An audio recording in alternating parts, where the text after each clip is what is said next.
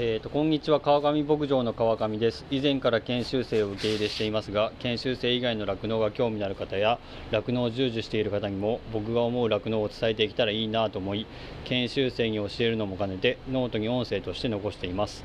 搾乳前の休憩にいつもやっている研修生の質問に答える会話をただ録音しているだけこのスタイルでやらせていただきます。お願いします。お願いします。えー、っと6月から飼料設計とか栄養学のお勉強をしようと思うのですが、それの入っていく前の前段というかまあ餌餌なんだけど餌が一番なんだけど餌だけどその酪農って経営なので儲けなきゃ意味がないんですよね。こうなんだろうな。えーまあ、人間が食べれないものを利用して牛は牛乳やお肉に変えるというものを最大限に生かすのが酪農なんだけど、えーと、牛乳めちゃくちゃ出すのでそのちゃんとした餌やらないと本当生命の維持に関わってくる状況です。で、えーと、経営の中でその牛の餌代がほぼ半分以上が経営のの経費の中の主な。主なやつが半分ぐらいなので、餌代をちゃんと考えて経営しないとまあ儲けることはできないよという話ですね。で、牛のそ、えーと、食べる餌には粗飼料と濃厚飼料があって、ちょっとまあインターネットで検索して牛の餌基礎みたいなのを検索してみると、もうまあ全然難しい意味わからねえよっていうやつばっかりなんだけど、とりあえず本当触りの触りなので今日は酪農ジャーナルが酪農プラスっていうところの飼料給与と栄養管理ってところを見てますよ。乳牛は草食動物であるので草を与えておけば事足りると考える人は意外と多いでしょうまあまあまあまあほぼほぼそう思ってですがスポーツマンや育ち盛りの子供たちがこってりとした肉料理や丼物を食べたらデザートまで平らげてしまう。乳牛もライフステージや能力に応じて必要な栄養の量は異なります。同じような餌をやってんだけど本当は中身は全然違ってですねそれのバランスも違っておかずとご飯のバランスも違うわけですね。子供も大人も。でそれをどうやって計算するかっていうのがあって計算式がまあえーと、日本使用標準というものがあります、うんうん、これもまあ本当にインターネットに出てこないね。日本使用標準なんていうものも、これも毎年毎毎年じゃないね。5年ごとぐらい。あの NTP とかのランキングみたいにその体重何キロ、まあ、平均体重が650キロ。で初産で何キロの牛だったらどれくらいの栄養要求量が必要ですよっていう生産維持乳量20キロなら何何リッター必要みたいなのが標準としてあります、うん、世の中に、それに照らし合わせて各農場が自分のところで手に入る餌や、うん、買って手に入る餌、うん、でそれも経営が回るちゃんと、ね。やつを選んで飼料設計をしてして飼料計算ソフトというものが、まあ、世の中にいっぱいいろんな種類の各餌会社もあるしその資料設計の計算式のソフトがあるのでそれに入れ込んで計算していきます、うん、でここで大事なのがこれも一緒改良目標とかと一緒で今まで改良とかも勉強してきましたが、一緒でどういう農場にしたいのかどういう乳量でどれくらいの利益を上げたいのかっていうのを自分で明確に目標を立てておかないとあの ただなんとなく餌やってただなんとなく絞ってるだけじゃ物は壊れていきますし乳牛は買ってこなきゃいけないところは買ってこなきゃいけないし、再投資しなきゃいけないし。も一定ではない。一定ではないですからね。それを明確にします、うん、でそれが自分のところに手に入る餌で栄養要求量が満たされるのかどうかっていうのは、うんうん、これ大事。一番初めに考えること、うん、うん、本当にその栄養学を今からあの6月中は勉強していくんだけど大前提の大前提。そのそれで経営が回るのかっていう話。ですね。うん。だからその日本使用標準に、まあ、合わせていくんだけどそれは過去の牛なんだよね。例えば今回の使用標準とかだったら2015年の使用標準なので2015年から今2021年だけどそれまでに遺伝改良が進んでって、うん、牛はもっともっとトップアスリートになってるわけですよ。そのトップアスリートになってる乳牛たちにあーなんだろうな F1 レーサーだと F1 レースの車だと思う。牛を。F1 レースの車なのにもうボロボロのタイヤ履いたりもう廃屋じゃなくて廃屋とかのレベルじゃないな。本当軽油とか原油みたいなのをやってよっしゃ早く走れって言っても、まあ、無理な話なのでかといってお金を赤字をは働きながら廃屋を買い続けてそのレーシングの車につぎ込むのも まあ無茶な話。自分限界はありますそうそうそうそう。根本的に乳牛の基本のその自分の食べれあの地域の資源の食べれないものを食べさせて乳牛牛乳やお肉に変えていくっていう基本はもう忘れたらダメなんだけども、まあ、昔はだから牛乳が高級品でそこら辺のあぜ草とか買ったりとか配合飼料なんてのももう時代の流れのニーズで作られたものなんだけど昔はふすまとか大豆のカスとか野菜くずとかああいうのを混ぜてで混ぜてもないかそのバラバラにやってやったりしてそれで栄養要求量を満たして牛乳を出す方法だったんだけどだけどそれを配合っていうものができてもう混ぜてありますよお客さんこれをやればもう楽ですよ。っていう風になったのが配合飼料です。もともとは単味で自家配っていうのが流行った時期20年ぐらい前かな。自家配っていうのが流行ったんだけどその単味飼料麦とかふすまとか小麦とかあの大豆とかああいうのを自分のところでこうガルナガルナ回るようなミキサーでもないけどあのコンクリートミキサーみたいなあんなのでガンチャガンチャガンチャガンチャってやって自家製の配合を作る自家配っていうのが、はい、それが各おのおのいろんな牧場でいろんな種類があるっていうのがうちはこれを入れたら牛量が増えんだよみたいなのがあったヘルパーでもあっても昔ながらのところはちょっとこれとこれとこれ混ぜて自家配作ってから乳牛その牛に与えてくださいみたいなパターンもあったしそうまあ、今はほぼほぼもう買うものにはなもうそうだね。配合は餌屋さんから買うっていうのは。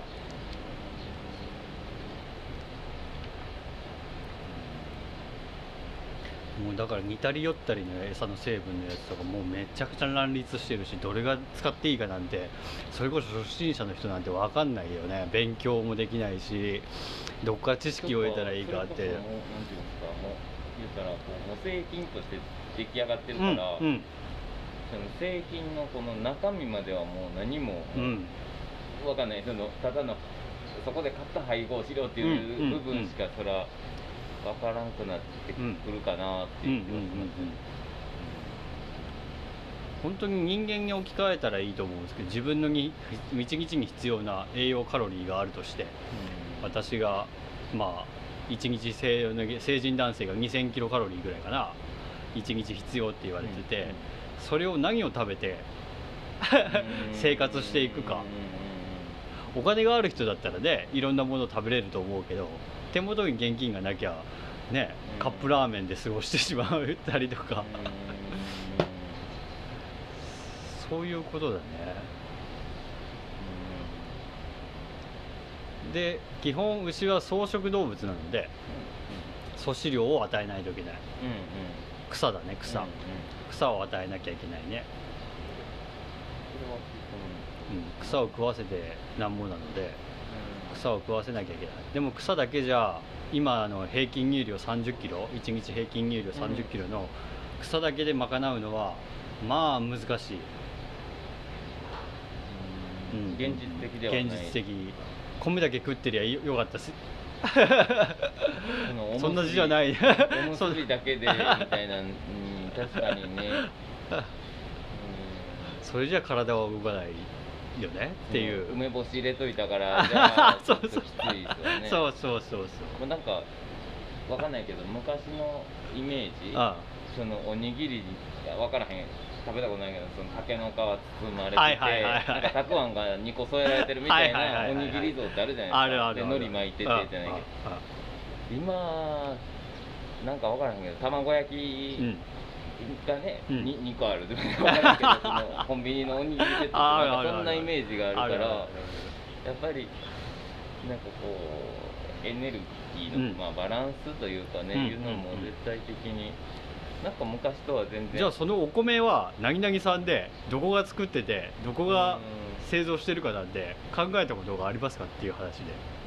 うん。まあ僕なんか特に興味ないというか別にそのどこであってもいい。そのうん。なんかあの一時あの福島とか、はいはいはいはい。あっちのお米、がどうだああだでそうだね。逆に俺も応援したいみたいなのはいはいはいはい。あったけど僕はもう今その何？む隣町まで行って、うん。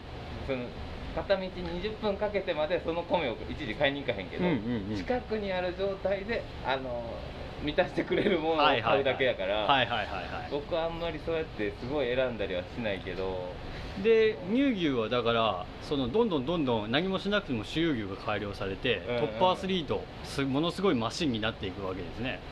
ものすごいマシンになっていくからその決められた食べれる量は、まあ、どの牛ももう決め決まっているので体重換算だったりうん。その産地構成とか貧乳によって食べれる量っていうのは決まってるんだけどそれの質を上げるためには内容うん。餌の中身おにぎりのその原産地のお米魚沼産コシヒカリがいいですっていうその原料まで突き詰めていかないとそのトップアスリートのものせ高性能のマシンは動かないという、だから飼料設計はそのあの乳牛の要求量がみあの高ければ高いほど目標値が高ければ高いほど難しくはなってくるっていうのがある。まあそうですよね。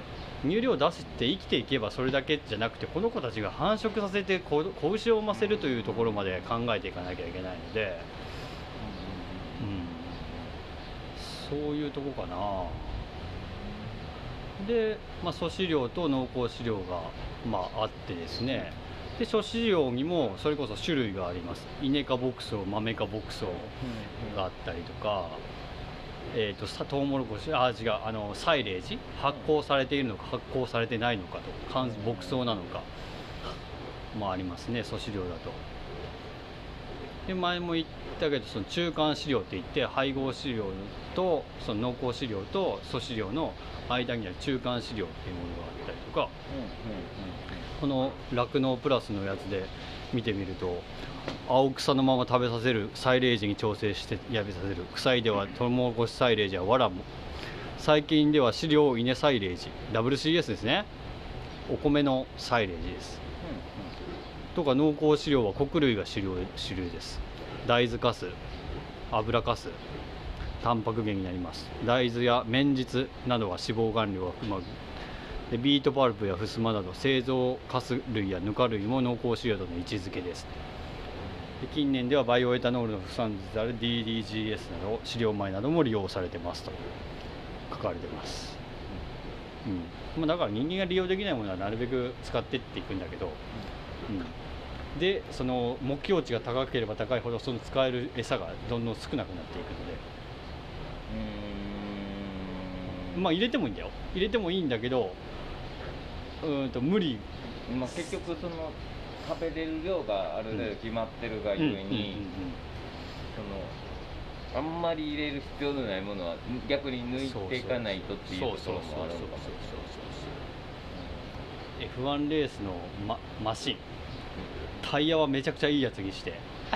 だけどうん。全部費用かけれるのを1億円でじゃあママシンが買えるとしてどこにお金をかけるのかっていうのはその経営おのおのの経営の考え方。で基本的に、ん。じゃあタイヤに9000万ぶっ込もうっていうのは 基本的にはあー違うよねっていう話ではある。あそうですね。タイヤだけで走るわけじゃないんだよっていう。タイヤでガサ地面してるからみたいなんで、うん。そこにぶっ込むかっていうと、まあ、基本的には経営は、まあうん。うん。バランスだけれども、うん。そのまあある意味。そもそも僕の大前提ではそのそのその1億円でしかかけれない F1 レースに、まあ、トップを狙おうなんて思っちゃダメだよっていう いうのがまあ大前提。大前提大前提。あのそれこそこうそれをそれをして、うん。えーあのそれ以上に儲かるからぶっ込んでいいわけで。あそうそうそうそうそうそう。そう、うん、それはそうですよね。そうそう。それこそ1億2000万しかもらえへんのに20億ぶっ込んで リスクを犯す。であの他にチームが5000チームぐらいありますとか はいはい言っはい。てよし俺一番になるわ。は別にする必要ない。ないないない。だから自分の経営を本当にがっつり儲けてやろうっていう思うんだったら経営の中で思うんだったらそうやってするべきだしもう細々と家族でこう何人か暮らせていけるような利益だったんだったらそれを狙ってもいいし。だから経済動物をどう利用していくかっていうのがまあ大前提ですね。うん。そうそう。そんな感じかな。で飼料成分と成分要求量。搾乳魚に対してポイントとなる栄養素は乾物摂取量。乾物あ乾物ねここら辺はまあ6月中にいあれしていこうか順番にやっていこうかな。とりあえず入る入る前の大前提の話をしたかったので、うん、資料設計ですね。資料設計。乾物摂取量ね。うん。そんな感じかな。大前提。今って粗飼料昔って粗飼料の方が安かったのかな？昔は粗飼料ずーっと世の中は粗飼料の方が安い。配合が高い。でやっぱ濃厚飼料っていうのはやっぱりどんどん高くはなって、高くでもう全部餌はどんどん高く購入飼料はやっぱ全部どん高くなってきてるね。購入飼料は全部高くなってきてるんだけど自給飼料が安いかってそうでもなくて自給飼料を使うためにはトラクター買わなきゃいけないじゃんでトラクター1台でやれるわけじゃないんでその後ろにつける作業機トウモロコシを植えるんだったらコーンプランターっていうものが必要だしコーンを刈る刈り刈る時はコーンハーベスターっていうものが必要だしその一個一個がその原材料価格や鉄の値段が上がっていけば上がっていくわけでで燃料も今普通にガソリンスタンドで買っねガソリン入れようと思ったら燃料代も上がってるんでそれを、えー、と資産と資産っていうかその買った時の機械のお金で払うのか餌代として払うのかっていうのが違いがあるだけで正直あんまり変わんないって言われてるよ。昔はもっとこう差がああ昔は昔はあったというか、基本的に自分たちで用意する前提が多かったからっていうのも多いんうん、かも、地域性だね地域性。そうそれで多分こう配合が始まった時というか、はなんかちょっとまたこう価格のなんてある意味なんかそのあれ買ってこれ買ってうん作るぞってやってた人より、うん。買った方が安くなった時うんも、うん。あるあるある。あっただろうし、うんっていう感じになる。うんうんでやっぱり基本、うん、どうなんですかね。乾燥うんしたものとサイレージさしたものって、うん。はい。どっちがなんかサイレージがもともと生まれたのは、うん。その収穫するあの面積があるでしょ？それを1日かで買ってそれを1日で牛にガーって食わせるなんてまあ不可能じゃんどうしたら長期保存ができるかなっていうのを考えた時にサイレージができた。長期保存したいよなそうそうそうそう。ねものがサイレージですね。漬物にしておくわけですね、人間もだからいっぱい乳酸発酵させて漬物だの梅干しだの味噌だのねお酒とかあああいう感じで。そうそう。これってその普通の乾燥よりは高くなるんですかね、安くなるんですえっ、とねサイレージはその流通には向いてなくて。うんうんうんだからサイレージを買うことっていうのはうん。ほぼない。餌屋がさんがサイレージを取り扱うことはほぼないです。ああそうなんですね、ここっちで言ったら長期保存にうん。できるようにするってイメージ。そうです。っていうかそのサイレージは半分が水分なのでうんうんうん。あの乳酸発酵させるためにはその乳酸菌が動くためには水分が必要でその水分が必要なんで運搬するまあ物を1 0 0キロ運ぼうと思います。からうん牧草は1 0 0キロそのまま1 0 0キロだけど、うん。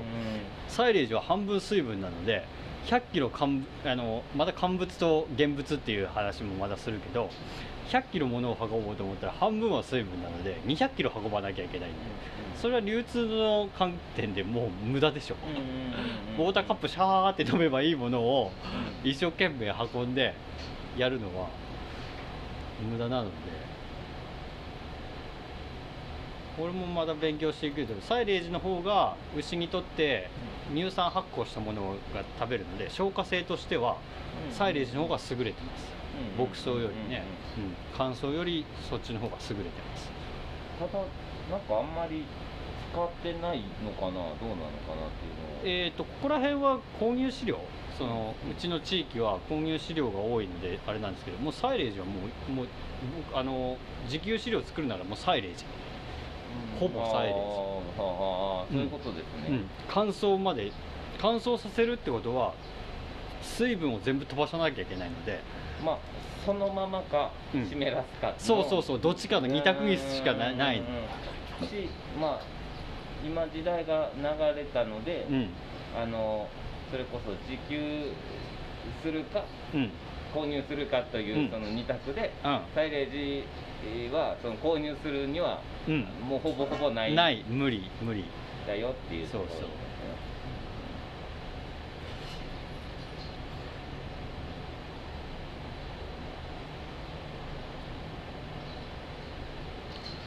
んな感じかな。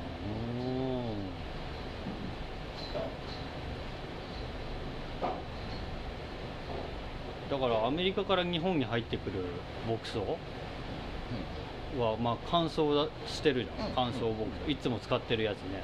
あんなのはその湿ってたら船の中でカビてしまうので乾燥機にかけます。大型の、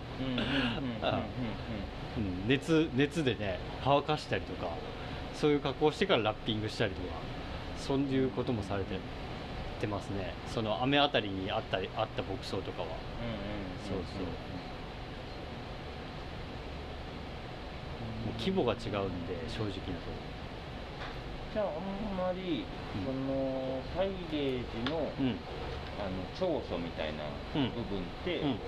あんまりそうだから、えっとえっとまあ、購入でやる地域というか、うん。うん。のところではうん。そこら辺のメリットの部分が、まあ、あるじゃないですか、多分サイレージに、うんあその部分は別になくても全然やれるっていう状態なんですもんね。えー、と牛のそのそのえっ、と性能が上がってあの食べたものを有効的に使わせるためにはサイレージがないと乳量は絞れないと僕は思うね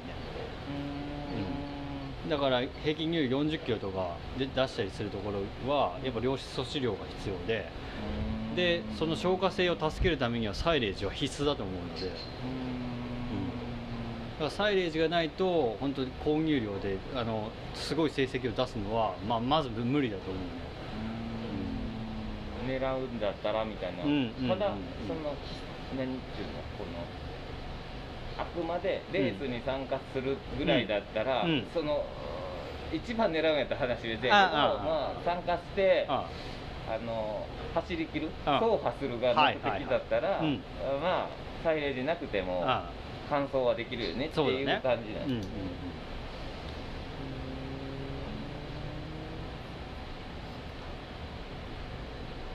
どっちが先かな消化性がいいからサイレージというよりもやっぱり長期保存が目的で作られたものだと思っているね僕的には。うん。なんかまあ始まりというか、うん。それはこう時代の、まあ、流れで、うんうんうんまあ、それこそこうまた物流のレベルがあの今以上のうんものが出来上がったら、あ面白いね。本当面い白い面白い。そうなるかもしれないね。そうそうそうそうただなんか今のところっていうのは、うん。そのサイレージの目的はそれこそこう、後付けではないでしょうけど、うん。そのなんとなく漬物って体にいいでっつったら、うん。なんか調べていったらこんな成分が、あーはいはいはいはい。こういう効用があってっていうのは後,、うん後付けじゃないんですけど、はいはいはい。まあ、後からついてくる。うんうんうん。とか、後で分かることが多いから、うん。まあ、もしかしたらサイレージとかもこう、うん。今はそっち目線で見れるけど、こううん流れたらもしかしたらそうだね。時代が変われると意味合いやだから乳牛はどんどんんどんどん遺伝改良されて本当個体乳量が、まあ、昔からしてみれば昔が1万キロでスーパーカウって言ってたのが、うんうんうん。もう今2万キロでスーパーカウっていうその基準が変わってるぐらいでねそうそう。それは1頭あたりで変わってきてるからもうサイレージじゃないと牛が飼えないっていうような時代になってくるかもしれない。もしかしたら。うんうん。なんかあの分からへんけどその僕らの時代のうん。レアってあレアやったんですけどあ今なんかもうスーパーレアでも足らんくななんか分からへん。S S SR SR みたいな。もうもう何単位が足らん上のみたいにはなってきてますもん。スーパーサイヤ人がね暖房までなるんだっていう。スーパーサイヤ人がその始まりぐらいの なんかえ？違うかったけどなみたいな。やっぱりでもそのなんかこうレベルの上がり。ドラゴンクエストも10ギガ出るそうですよ。ですよ。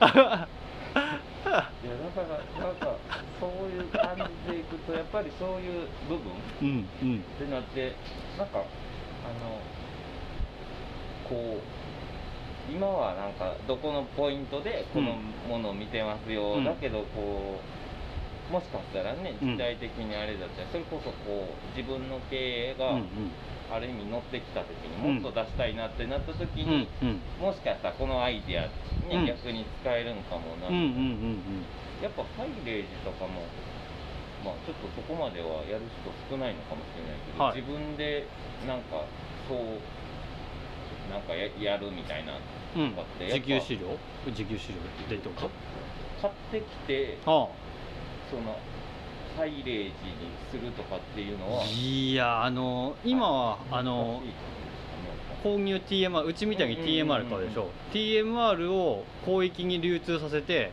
うん。その大量につく安い混入牧草がうんうんうん。混入飼料がた安い時に大量に作っておいてそれを発酵させて TMR にしておくっていう餌の販売方法もあるんだけどうんけどやっぱ流通のところで引っかかるよね本当にね。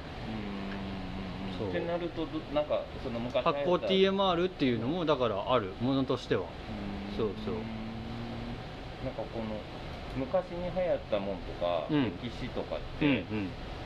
聞くと、なんかやっぱりやっぱ戻る時があるある。あるよあるある。ただその僕らやったらそのヨーヨー流行った時知らんけど、ハイパーヨーヨー流行った時は知ってる、あはいはいはいはい。なんかブームが多分来て、なんかそんな感じ。完全に同じものじゃないけどちょっとパワーアップしたり、ね、ちょっと変えてあの回る時があるからなんか、うん。またそういうブームがもう来る可能性もあるんかなと思ったりはしますよね。うん。なんかうーんなんかサイレージとかもなんか名前はね、うん。ここでしか使わんというか、うん。この業界でしかなんかわかんないですけど、うんうんうん聞からなんか覚え覚えたというかあサイレージねっては思うけど、だからサイレージのやつを活用してその今まで豆腐を作っておからとか豆腐のくずとかが出てきたじゃん。それを今まではもうゴミだって言って生ゴミで捨てたうんうんうん。捨てたのをそれを一回サイレージ化するんだよ。うんうん。で長期化保存するとそのサイレージでうん。その牛に給与できるっていう。バナえっ、となんだ、えー果物の絞りかすとかうん。野菜カットの工場とかでやるやつあるやつもああいうのも全部サイレージにしたりとか。そうそう。でパンくずとかも全部水分をバーって飛ばしてパンの製造工場で出るパンくずあれを水分を減らして乾燥させることによって長期保存できるようにしたとかいうそれをだから牛の餌に使うっていうのはもう今最近では使われてるものですね、なんかそれこそそれもその場所によって全然入手できるもんがちょそうそうそう。そうっと変わってくる可能性も大いにありますね。だから自分のところで手に入る餌をやっぱ使った方が地元でのね基本的ものそうそうぱそういいとは思うしかといってその手に入るものでその高い高い目標を持つのはちょっと間違ってるですね。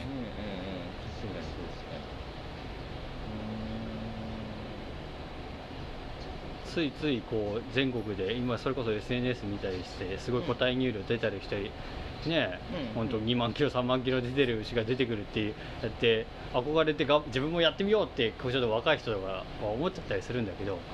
だしまあ単純に出てくれたら、まあお金にまあまあそうそうそうそう 単純にねなるなるなるけどうんそれを維持するにはやっぱ大変なので、うん、それもそうそうそうそう。そんな感じかなまあ6月はそれで餌のまあ勉強していきますけどもうん。大前提のの話。うんうんうん。そうそうそう。自分がどういう経営をしたくてどういう餌を使っていくのかという、うん、話ですね、うん。じゃあこんなもんで終わります。ありがとうございました。ありがとうございましたはい、えー、と時間になったので今日はここまでです。この配信良かったよって方はサポート、それとおすすめよろしくお願いします。質問などはコメントや DM、その他にも Twitter や各 SNS、質問箱もありますのでそちらでお願いします。あとこんなことが知りたいとかやってほしいなんてことがあれば募集しています。酪農家の本業に支障が出ない程度に継続して頑張っていければなと思っています。じゃあではこれから削減します。ありがとうございました。